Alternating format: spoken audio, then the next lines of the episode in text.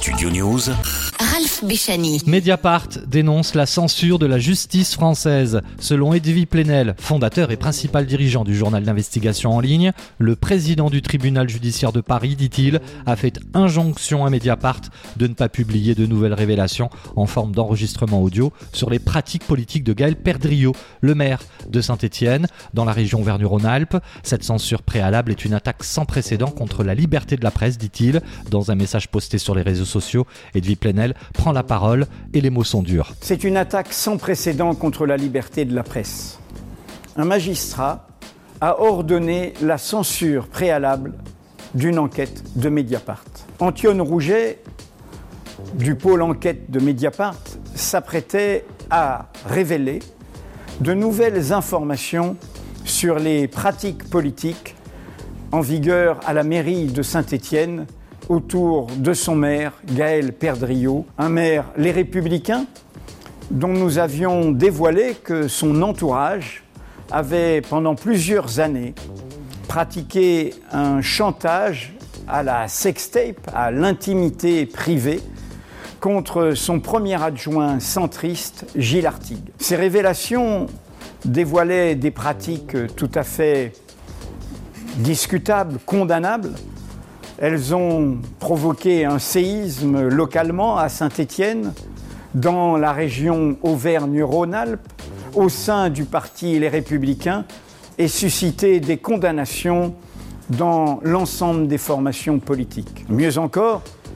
elles ont amené la justice à ordonner l'ouverture d'une information judiciaire à Lyon, dans laquelle le maire de Saint-Étienne ainsi que plusieurs de ses collaborateurs ont été mis en garde à vue, lesquels collaborateurs ont dû, pour certains, démissionner, tandis que Gaël Perdriau, sans démissionner pour autant, se mettait en retrait de la représentation de sa municipalité et de la métropole qu'il dirige également. Nos nouvelles révélations s'appuyaient sur le même matériau qui est au cœur des investigations judiciaire et policière actuellement en cours. Pour se protéger, Gilles Artigue avait réalisé des enregistrements dans un cadre professionnel, puisqu'il s'agissait du bureau de l'hôtel de ville, des réunions de travail autour du maire de Saint-Étienne, enregistrements qui démontrent l'ignoble chantage dont il a été victime.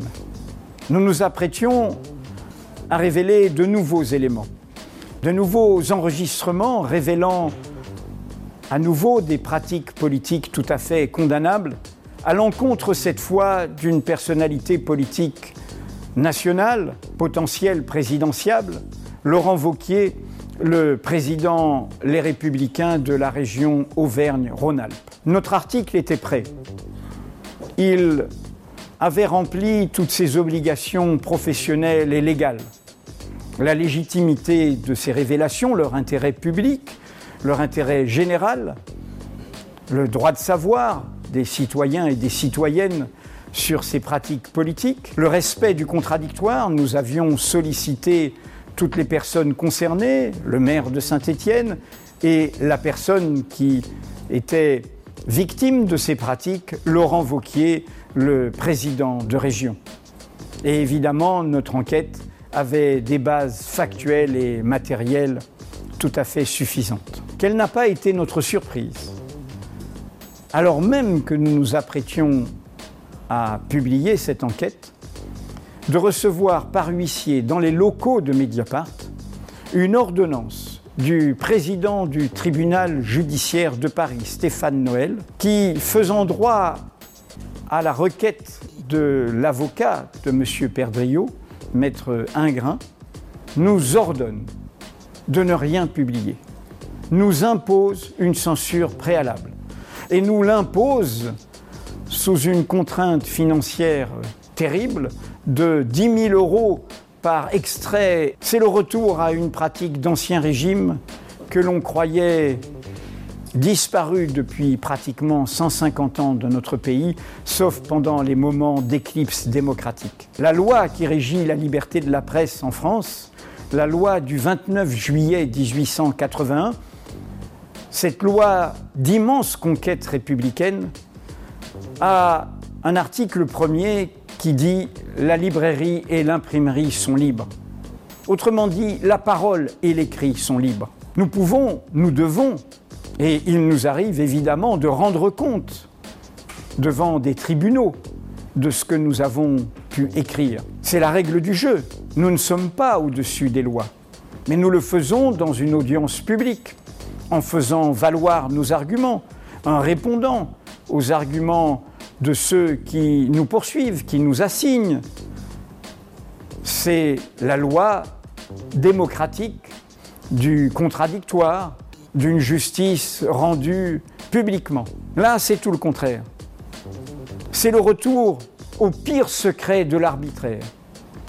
Dans le secret de son cabinet, le président du tribunal judiciaire de Paris a fait droit à ce que lui demandait une autre personne, l'avocat du demandeur, maître Ingrain, au nom de M. Perdriau. Aucune sollicitation des arguments de Mediapart. Aucune occasion de faire valoir nos arguments. Oui, c'est simplement un acte de censure préalable. C'est du jamais vu dans l'histoire de la presse. C'est du jamais vu de mémoire de journalistes et de mémoire de juristes. Nous avons évidemment demandé à nos avocats de contester cette décision, d'utiliser tous les moyens juridiques pour euh, l'annuler, pour que vous ayez le droit de savoir ce que nous allions révéler, de connaître ces nouvelles révélations d'intérêt général. Et nous allons aussi demander à l'ensemble des élus, des avocats, des citoyens, des partis politiques, des confrères, des consoeurs, des médias, attachés à ce droit fondamental qui n'est pas un privilège des journalistes, qui est le droit de tous les citoyens de savoir ce qui est d'intérêt public, eh bien nous allons leur demander de protester avec nous contre ce retour à un arbitraire sans précédent, à une censure préalable, à une censure d'ancien régime qui annule un droit fondamental conquis par notre République. Edwy Plenel a plus ou moins raison. La loi sur la liberté de la presse du 29 juillet 1881 ne permet à aucun magistrat ni aucune autorité judiciaire de censurer directement un propos ou des révélations, une enquête.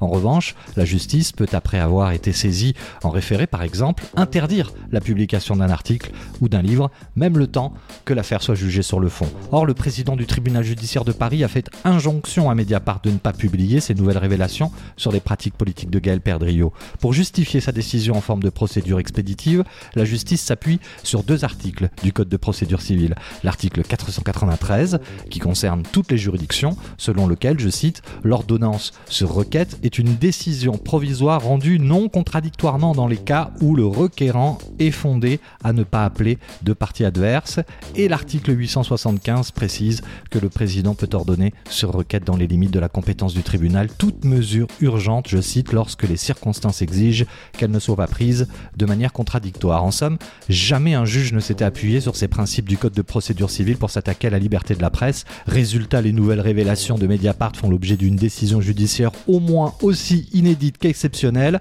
et leur publication plonge les services du journal d'investigation en ligne dans un casse-tête juridique. Edwy Plenel, en sa qualité de directeur de la publication, donnera-t-il son feu vert à la publication de ces enregistrements sonores? Le cas échéant, comme l'ont précisé nos confrères, l'astreinte s'élève à 10 000 euros par extrait publié. Studio News, actu, audio et podcast.